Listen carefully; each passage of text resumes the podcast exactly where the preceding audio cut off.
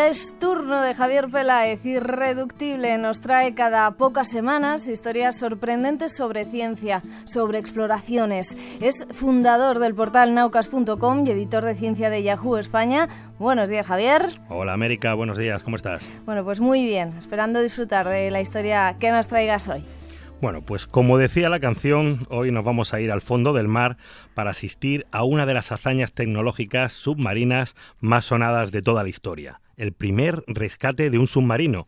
Sucedió a finales de los años 40 del siglo pasado y es una historia que también nos va a descubrir la creatividad y el ingenio de un inventor llamado Charles Monsen, que cuando todo parecía perdido, pues bueno, sacó de su chistera un truco que ha salvado muchas vidas desde entonces hasta la actualidad. Bueno, pues suena muy bien. Vamos a embarcarnos entonces a bordo de este submarino. Bueno, tú lo dices muy alegre, pero por aquellos días eso de embarcarse en un submarino era casi sinónimo de terminar tus días eh, ahogado en algún lugar perdido del océano sin posibilidad de rescate. Tú ten en cuenta que desde que en la Primera Guerra Mundial los submarinos eh, fueron ganando importancia en batalla, los marinos que se enrolaban allí pues recibían incluso un plus de peligrosidad y el apodo con el que todos conocían a estas embarcaciones eh, era bastante claro, la Marina Ataúd le llamaban. Joder. Bueno, pero mira, ahora lejos de parecerme triste me parece aún más emocionante, más de peli de aventuras. Bueno, pues hasta el momento en que vamos a tratar hoy, todos los submarinos que se hundían pues sabían cuál iba a ser su destino. Si un submarino tenía problemas, vías de agua, descompresión o simplemente se hundía, su destino era bien simple, toda la tripulación terminaría sus días allí, en el fondo del mar hasta que llegó este inventor, ¿no? En plena Segunda Guerra Mundial. Exactamente. Nos situamos en el puerto de Portsmouth, en New Hampshire, el 23 de mayo de 1939.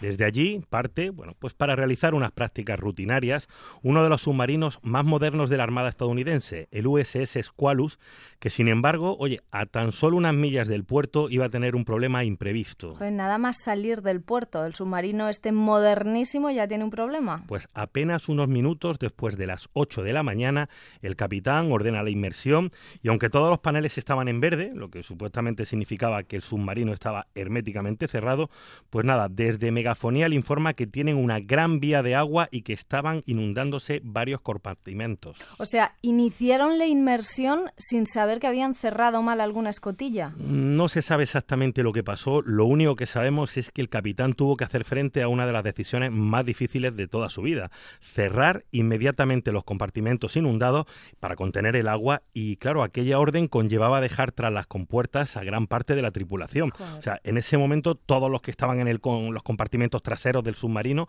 pues comienzan una desesperada carrera por llegar a las estancias que aún quedan sin agua. Fue bastante dramático porque mm. tan solo lo consiguieron cinco marineros cuando las escotillas ya se cierran y bueno, pues lamentablemente 26 marineros se quedaron al otro lado. y bueno, a pesar del sacrificio, el submarino me dices que siguió hundiéndose. No había nada que hacer. El USS Squalus se hundió y quedó varado en el fondo del mar a 72 metros de profundidad, con los 33 marineros que pudieron refugiarse en los compartimentos que aún estaban sin agua, pero sabiendo que sin electricidad y con temperaturas cercanas a cero grados, nadie había salido vivo jamás de una situación así. ¿Y lo rescataron? ¿O al menos lo intentaron? Pues aquí llega Charles Monsen y bueno, pues a pesar de que había nacido en en, Nueva York, pues eh, según por su peculiar apellido, le llamaban el, sueco.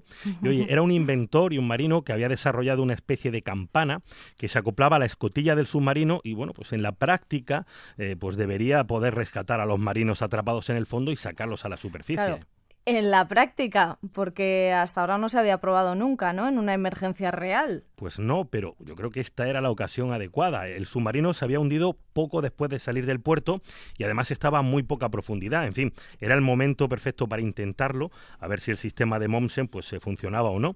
Y bueno, el rescate del USS Squalus además se había convertido en noticia nacional. Docenas de barcos se arremolinaron alrededor de la zona de allí del hundimiento.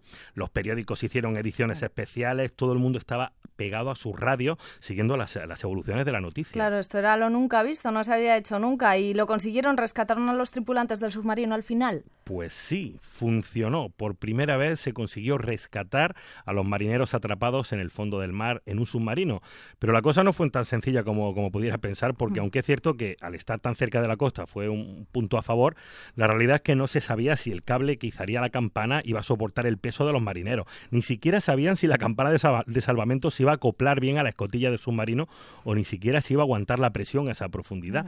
Y lo que es peor, los cálculos indicaban que en la campana podían subir ocho marineros en cada viaje y abajo en el submarino quedaban 33 personas. 33, 33 marineros, ocho en cada viaje, o sea que o hacía cinco viajes o en uno de los viajes tendrían que subir nueve marineros. ¿Qué hicieron? Esa última fue la decisión elegida. Harían cuatro viajes y en el último se lo jugarían y la campana debería elevar a nueve marineros. Así que nos encontramos en el 24 de mayo de 1939 y los marineros del Esqualus llevan ya más de 36 horas atrapados en el fondo del mar.